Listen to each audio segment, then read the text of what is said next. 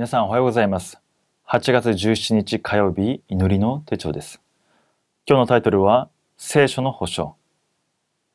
今日の本文は創世記22章17節から18節です。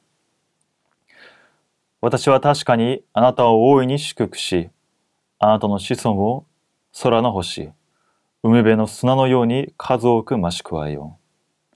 そしてあなたの子孫はその敵の門を勝ち取るであろう。あなたの子孫によって地のすべての国々は祝福を受けるようになる。あなたが私の声に聞き従ったからである。救われた神の子供になったということは死後に天国に行くという単純なことではありません。救われる瞬間から御座におられる神様が父となる身分になります。また、世界を変えるほどのとても大きな権威が与えられます。霊的存在である人間がこのように神様と共にいるということは本当にとても素晴らしいことです。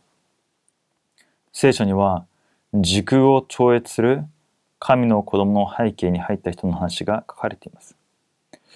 私たちは何を逃して失ったまま生きているのでしょうか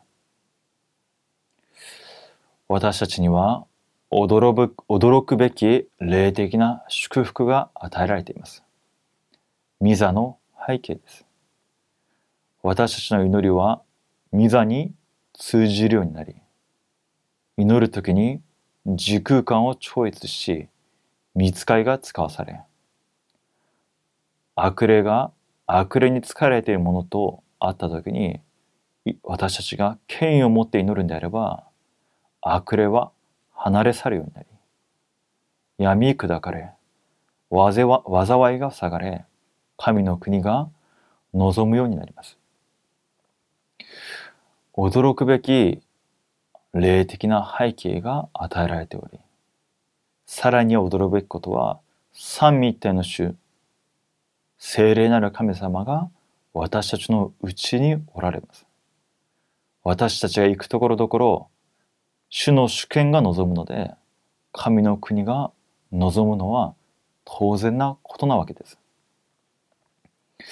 今日、私たちが味わうべきこと、回復すべきことを共に確認して祈る時間を持てればと思います。一つ目です。聖書の保証。聖書には誰も助けてくれなくても神様が共におられる奥義だけで世界を生かすことができると言います。霊的事実を見ると裏面が見えて危機はかえって答えになります。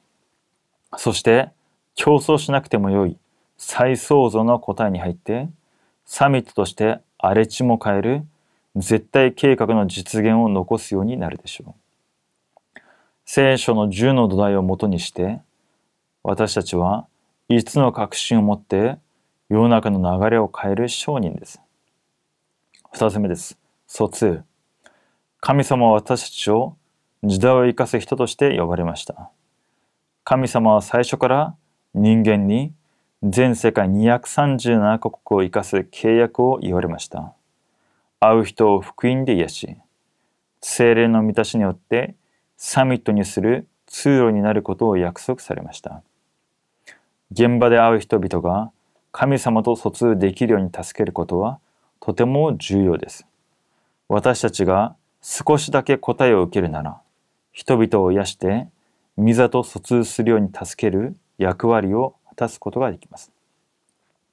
今、私の現場で24の祝福を味わうなら、必ず現場と時代を変える商人になるでしょう。神様が私に与えられた契約を黙想する時間を持ってみましょう。契約の祈り。神様、神様を知らないために病んでいる世の中を癒して生かす答えの人らしく、すでに保証された身分と権威に集中しますように、イエス・キリストの皆によってお祈りいたします。アーメン。それではお祈りいたします。父なる神様、感謝いたします。私たちを神の子供として、この時代の見張り人として、この時代を癒すものとしてキリストの大使として召してくださり感謝いたします。今日も約束してくださった精霊の満たしによって歩む私たちとなりますように。行くところどころ不信仰を打ち打ち砕き神の国を成就する伝道者として歩ませてください。感謝し主イエスキリストの皆によってお祈りします。アーメン。